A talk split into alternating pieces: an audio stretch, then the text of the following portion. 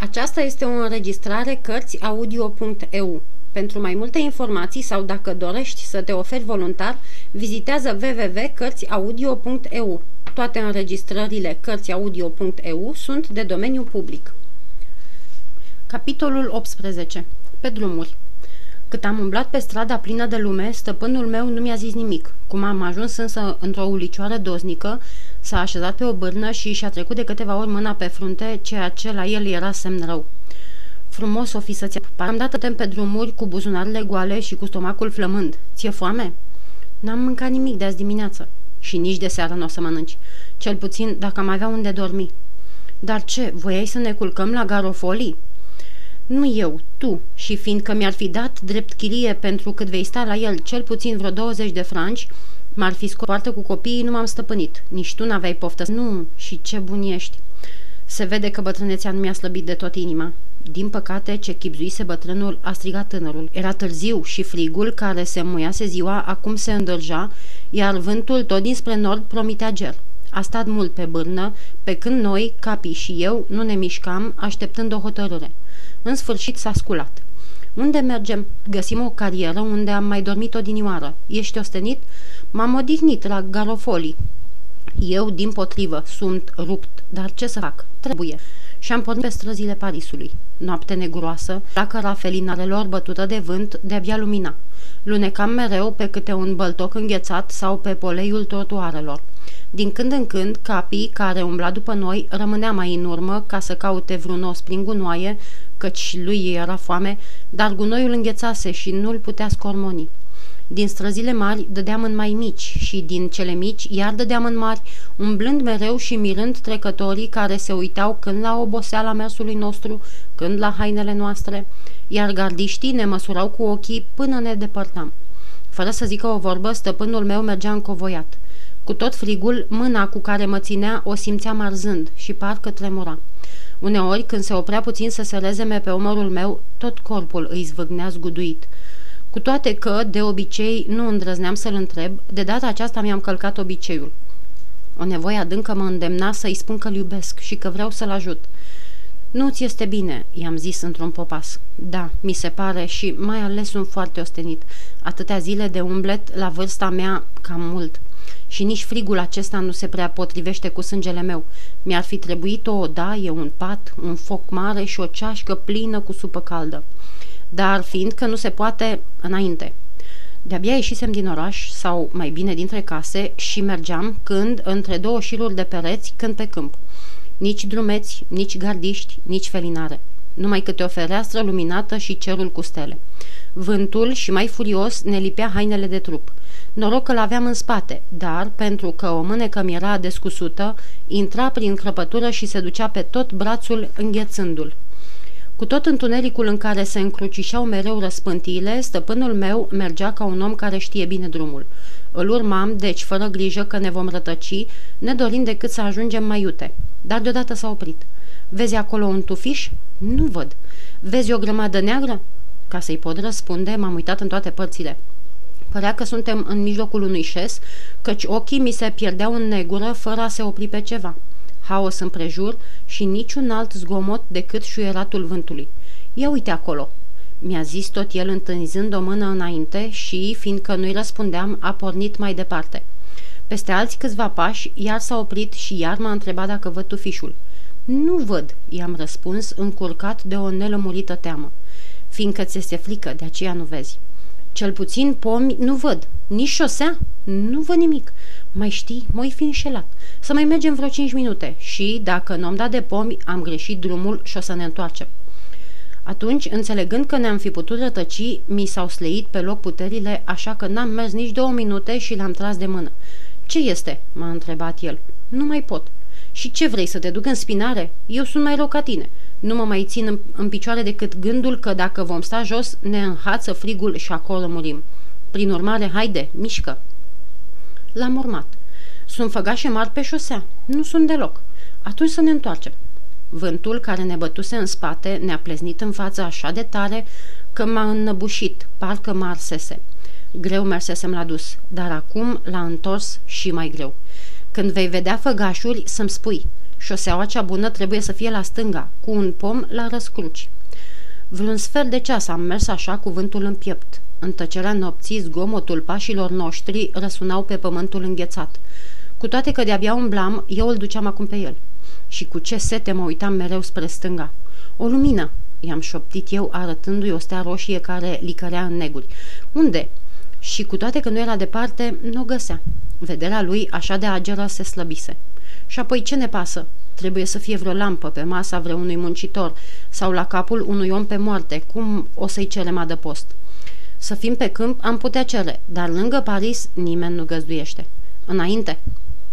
După ce am mai mers încă vreo câteva minute, mi s-a părut că un drum ne taie pe al nostru și o umbră înaltă se ridica în colț. M-am dus iute și am dat de o șosea gloduroasă. Uite pomul și tufișurile!" am strigat eu. Am scăpat, mi-a răspuns el. Dă mâna. Mai sunt cinci minute până la carieră. Ia uită-te bine. Nici acum nu vezi tufișul? Ba acum da, parcă este o grămadă neglicioasă. Speranța ne-a dat puteri, picioarele mi s-au dezmorțit și pământul nu era așa tare. Cu toate acestea, lungi mi s-au părut cele cinci minute. Parcă a trecut mai mult decât am spus eu, mi-a zis stăpânul meu oprindu-se. Așa zic și eu. Încotro merg făgașele, drept înainte. Gura carierei trebuie să fie la stânga. Poate că am trecut pe acolo fără să o vedem. Pe așa negură nimic mai lesne, deși ar fi trebuit să ne luăm după urme. Urmele n-au cotit la stânga. Oricum, tot ne întoarcem. Și ne-am mai întors odată. Vezi tu fișul? Da, acolo, la stânga. Vezi și făgașele?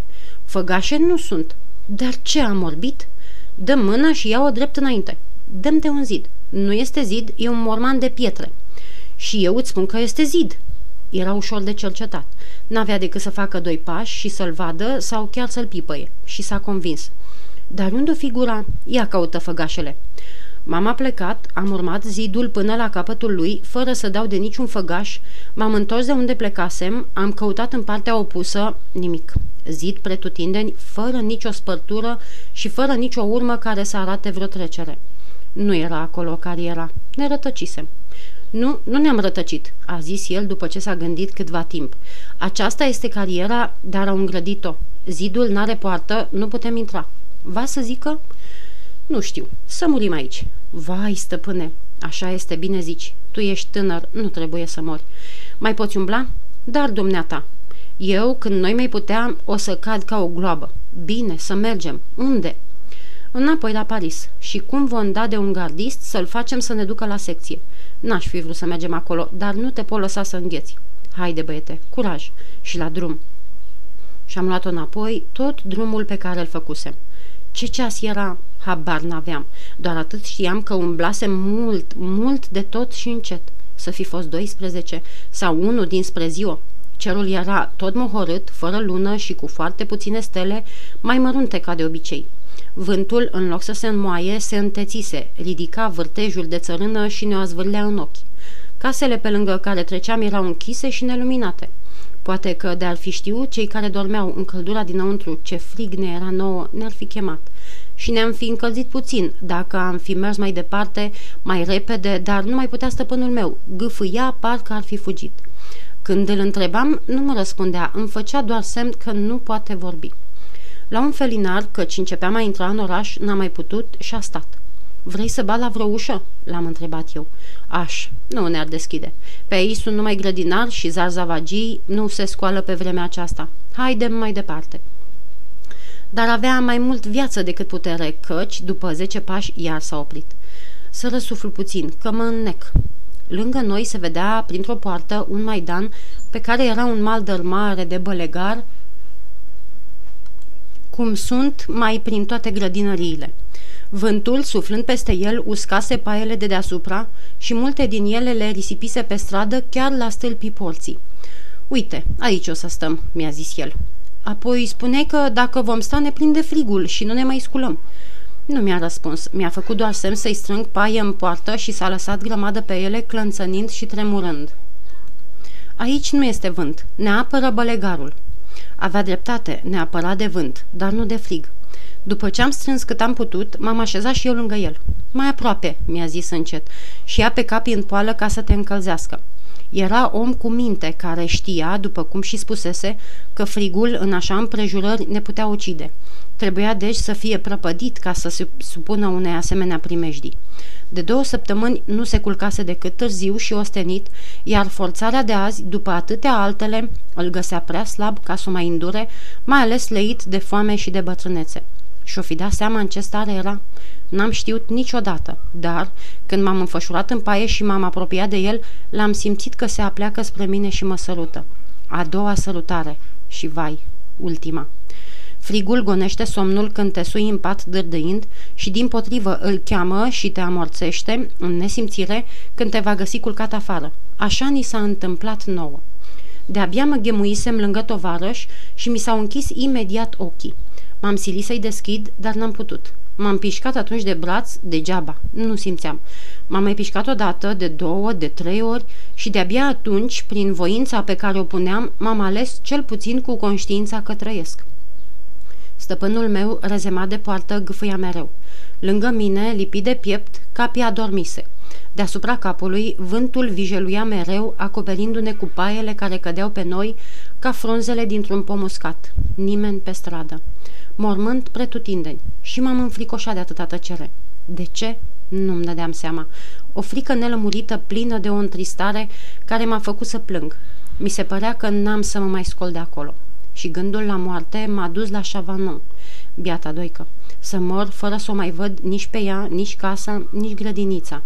Și, ca printr-o minune, tot gândul m-a mutat în grădiniță și am văzut soarele sclipind, florile înflorind, mierlele cântând, iar pe gardul cu mărăcini, doica întindea rufele spălate în păriașul care murmura.